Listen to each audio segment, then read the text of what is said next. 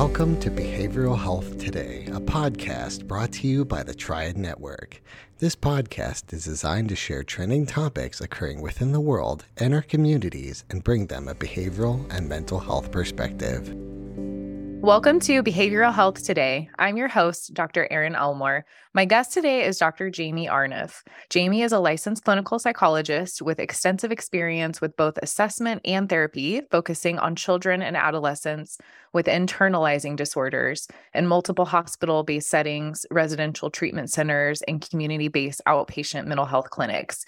In addition to co founding a private therapy practice specializing in high risk youth, for the past few years, she's developed and delivered school presentations for children, parents, and school staff, as well as trainings for clinicians and other providers on youth mental health and suicide prevention. We're excited to have Jaimee back with us. Previously, she joined us for a conversation about pain reprocessing therapy, which is another one of her certifications. If you're interested in hearing our conversation around that, you can listen to that episode in our archive at triadhq.com slash BHT. But today we're going to be focusing on Jaimee's experience working with children and adolescents and specifically working with high risk teens. So welcome back, Jaimee. We're so happy to have you here. Thank you so much. I'm excited to be here. Yes.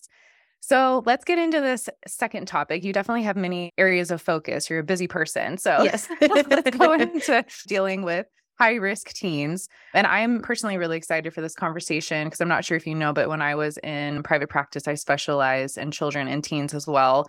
Some high risk, but probably not as many high risk as you've worked with. So I'm excited to hear what you have to say. So as we start, do you want to define for our audience what a high risk teen is? Sure. So for me, when I'm talking with family or the adolescents themselves or just meeting new clients for the first time, I would identify someone as high risk if they're expressing a history of or active experiences with suicidal ideation or urges to engage in self injurious behaviors. So, that to me would indicate that they're a little bit more high risk, probably lead to a discussion pretty early on about the frequency with which I want to be seeing them.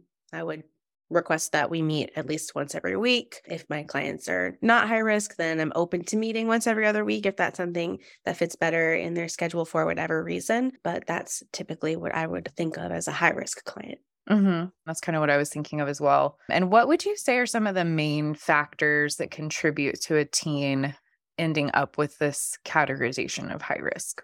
Mm, that's really tough. It could be anything really. Right. And I would I would want clients or anyone listening to feel like it doesn't have to be one specific thing that leads to or causes those thoughts to exist for them or those urges to exist for them.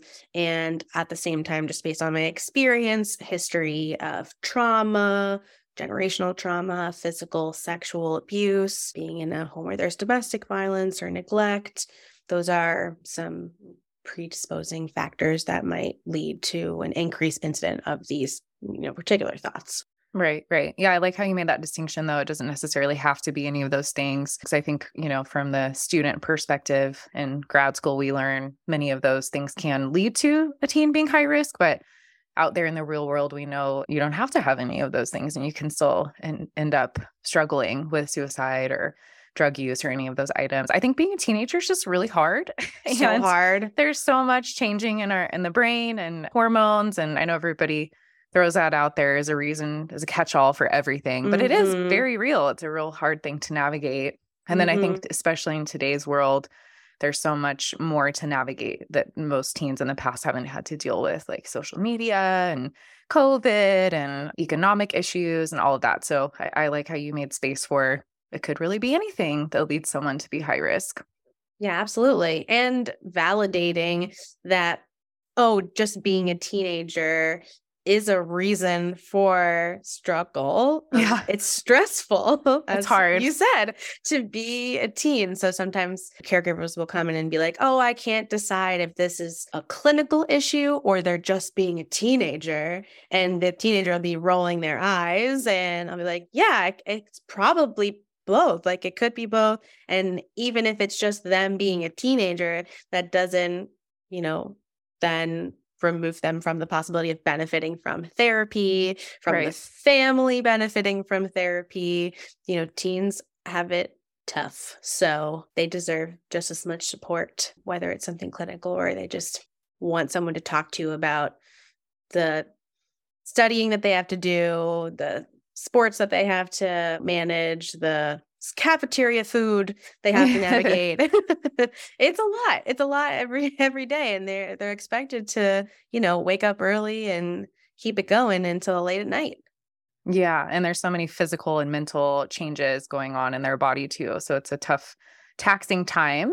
It's also, I think, a beautiful time too. I, I'm curious your thoughts on this, but I know it's also a time of big dreams and aspirations, and teens have this mm-hmm. beautiful way of seeing things that as adults we have forgotten about, or we just don't see things from that perspective anymore. The um, no fear attitude can cause a lot of strife in the home, but it also leads to a lot of really amazing achievements and empowering ideas. So it's it's also a fun time, I think. Yes, absolutely. I was just on a much smaller basis talking to a client who skis for fun about the importance of learning something like that and embracing it as a child because there's just no fear. You can get on those skis out in the snow, you can be cold, it doesn't matter. You can get to the top of this tall hill and know that gravity is going to pull you forward and pull you forward fast and just go for it. When like people who learn how to ski as adults know too much there's too much risk. And so the idea of like bundling up, knowing that you're going to be cold and it might be uncomfortable, and will that be worth it? Getting to the top of the hill and being like, I know it's going to happen and I'd rather not. I'm just going to like stick to my safety and just like unclip and, and walk to the lodge. You miss out on opportunities that way. And so I think to your point, it is pretty awesome. Their perspective on life. Sometimes I think that they can teach us just as much as we can teach them, which is why I enjoy spending most of my time with them at work. Definitely, definitely. You jogged my memory with stories. I, my family actually went skiing a few times, and there was a time when I was a teenager. I fully did go down the hill. I knew how to ski, but I was going way too fast without realizing it because I was very much a daredevil at that time. Mhm. and literally was headed towards the ski lift pole, like one of those poles where the, the ski ski lift chairs go by. Oh Couldn't stop myself, so my only solution was to face plant right in front of the pole. I couldn't get up because my skis were stuck in the ground. And everybody was like concerned for me, and somebody had to come pluck me out of the snow. But I just didn't care because I was a teenager, and of course, you would never catch me doing that now. So that was a perfect example. Um, Yeah, it's a Mhm. fun time, but a lot is happening and a lot to navigate. So, speaking of behavior in teens and things that we normally wouldn't do as adults, what are some of the behaviors that you typically notice if we're talking about a teen that's high risk, besides like reckless yeah. skiing? sure. it's skiing just reckless. I know, right? mutually exclusive. I think of it in different terms of both external and turn internal. So you hear about the external running away, being defiant toward authority, non-compliant in school, maybe engaging in illegal activities, not going to school at all.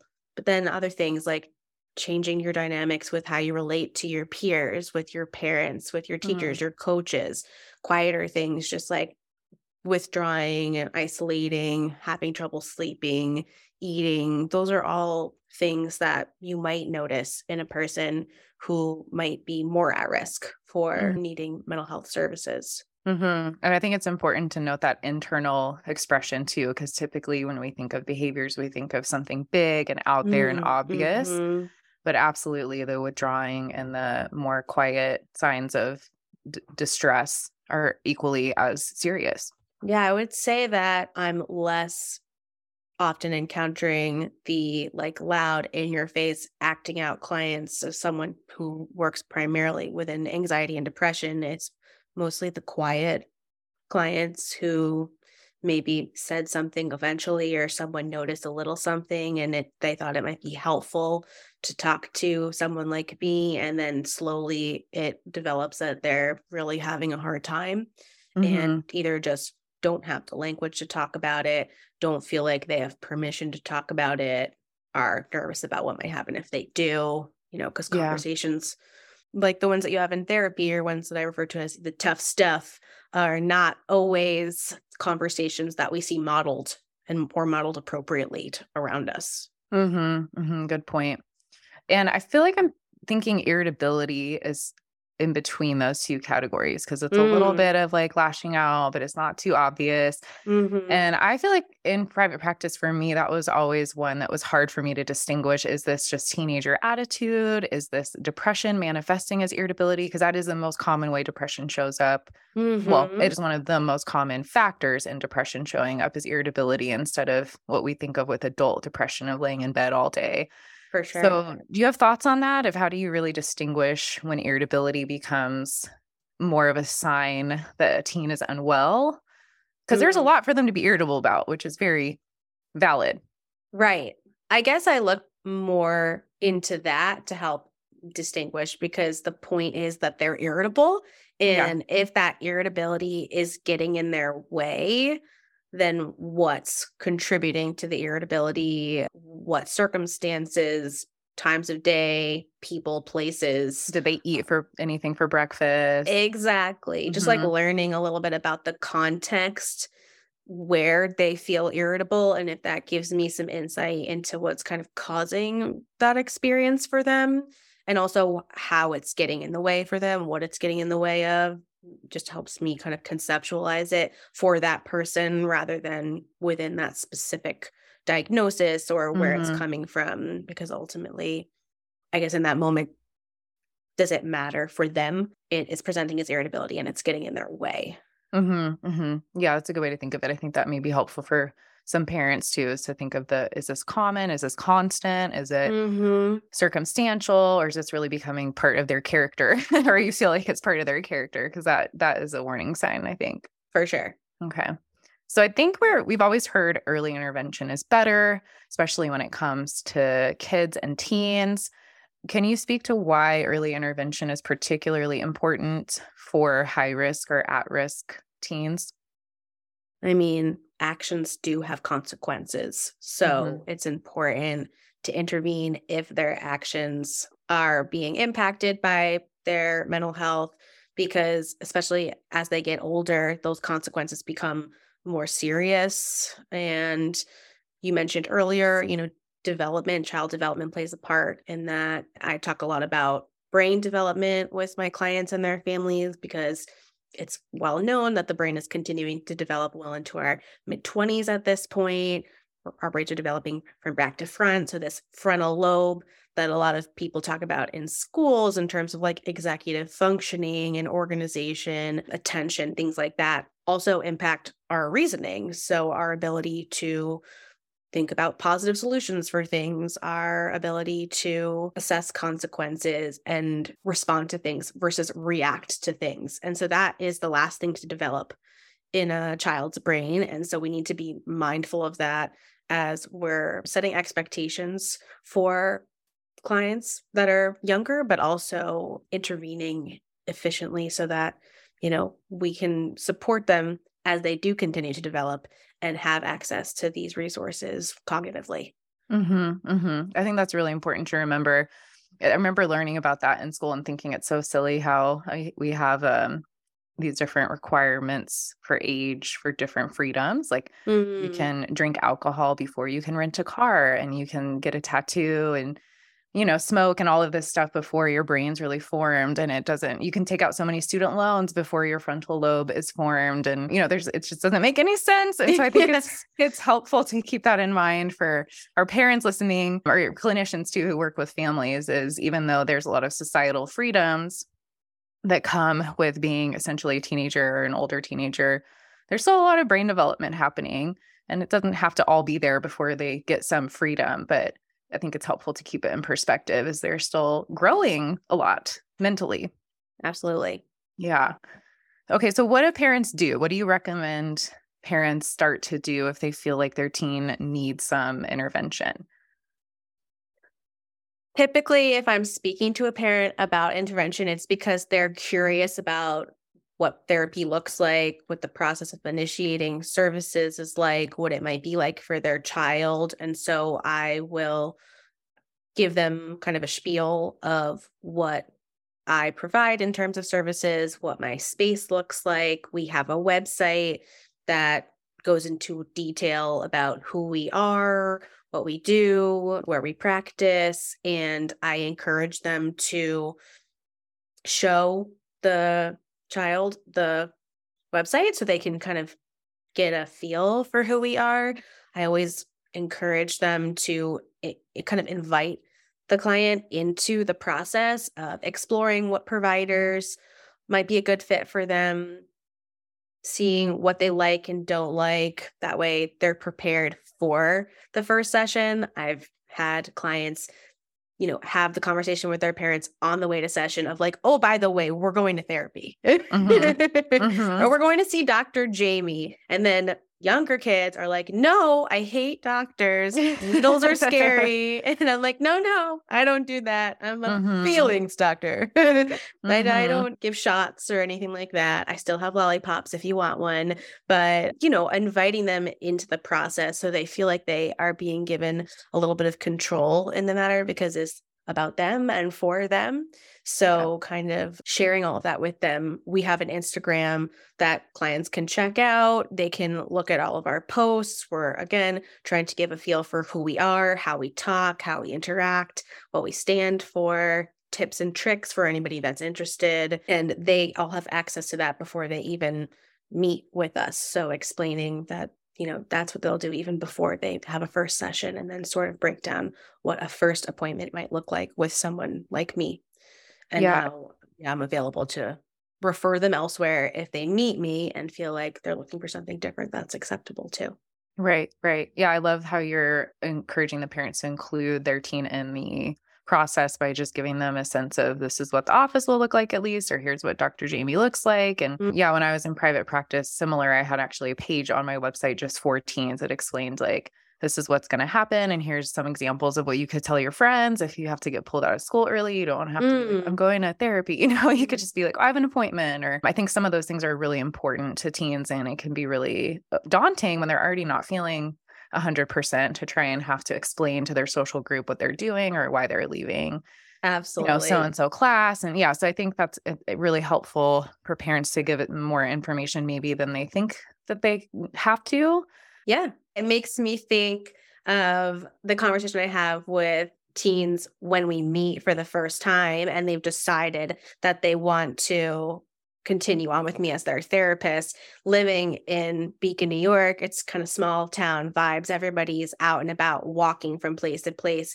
Very likely that we're going to bump into one another mm. and that they're going to be with people who don't know who I am. And so having the conversation you know, like a lighthearted conversation of, listen, if we see each other on the street, I'm going to look to you and take your lead. If we make eye contact and you look away from me and walk faster and faster past me, I'm going to pretend that we do not know each other. You do not have to worry about me. If you'd like to say hi, I would love that. Like, wave your hands, say Jaimee, I will cross the street and we can have a chat. But I don't want you to ever feel like you have to introduce me to anyone that you're with or explain who that person is just because we bump into each other because it is something that happens a lot but i i understand that no everybody wants to be like oh yeah that's that's jaimee she's my therapist although a lot of my teens talk about what their therapists share with them during lunch it's kind that of like the topic of conversation yeah, that was my experience too. Is mo- I feel like most are, are fine with it, but it is wonderful to make give those parameters for them and let them sure. feel. Because yeah, I think I think most kids from the day they're born they want control, right? And this is true with teenagers as well. They're gradually getting more and more control in, of their environment or even their mind as their mind develops. Mm-hmm. But giving them those parameters of like, you can take the lead here, I'll follow your lead. I think that they really appreciate that. Yeah, the one other thought I had about your the way you set things up for parents that's so helpful is in my experience, I felt like a lot of parents were really concerned about broaching the therapy topic with their teens for the first time. Mm-hmm. Maybe not all, but I just wanted to express that usually, in my experience, the teens found it as a loving act for their parents to say, Hey, you know, I know things aren't going well. You know, things aren't going well. That's no big secret here. And we have invested time in finding somebody who's going to help make things better for all of us. Mm-hmm. And although, of course, they may, you know, pretend they don't want to go or really not want to go in the beginning or throw a fit or whatever, ultimately, they usually all felt like loved, you know, that that somebody noticed they were not doing well and did something about it. So yes. I I love that you're empowering the parents with ways to communicate what therapy is and not just surprise them because that's harder on the therapist too. I've had those drive-bys where the kids think they're going somewhere else and then all of a sudden they're at therapy and it's just hard to start out a relationship that way. Yes, and I think giving the parent the spiel and then informing them that you're going to do the same thing with the teen when they come in that very first session that this is just an opportunity to meet one another we're having this chat beforehand to get a feel for one another. Then they can make the appointment if they'd like. If the teen then goes to my Instagram and is like, no, thank you, they can cancel that appointment and I'm not going to be offended. But once we've had an opportunity to meet for that initial session, I'm always going to ask the teen how they felt today went do they think I might be a person they'll consider talking to at some point in the future? And would they like to make another appointment? And usually it works. It works out pretty well. And they, again, they feel empowered. They know that if in between sessions they change their mind, they can email me. They know that if five months down the line, five years down the line, they're looking for something different. I'm just here to support. And if yes. that means supporting them to find another person, I'm more than happy to do that. And they're mm-hmm. not going to hurt my feelings. So I yes. think that kind of setting that up with the parent, that that parent can then communicate that to the teen. So when they come in, they know I just have to deal with this person for 50 minutes. And if I don't like her, then I never have to see her again. And yeah, I try and make the first session as bearable as possible. So I'm sure you're wonderful. I'm sure you're you're very easygoing and wonderful. No, that setup is great too because it also prevents possible power struggles later on. I've had some rare, but you know, some teens it as a way of just sort of fighting against some of the things that their parents want them to do or improve on, start to use therapy as like a bargaining tool. Like, oh, well, I'm not going to go to therapy then, you know? And so your idea of saying, look, I'll help you find someone else doesn't mean anything to me sometimes takes you out of the equation if there is a struggle later down the line too. Folks, pardon the interruption, but we'll continue this discussion on our next show. This is your producer, Peter Fanger, and I want to thank our guest, Jaimee Arnoff, for coming on to our show today. For more information about Jaimee and her private practice, BFF Therapy, please visit BFFtherapy.com. You can also connect with BFF Therapy on Instagram and Twitter, both at BFF Therapy. And lastly, I want to thank you, our listeners, for tuning in today. We look forward to seeing you next time on Behavioral Health Today. We appreciate all the support from our community, and if you like our show, one of the best ways you can support it is by giving us a five star rating and leaving a review. Behavioral Health Today is a podcast part of the Triad Network, all rights reserved.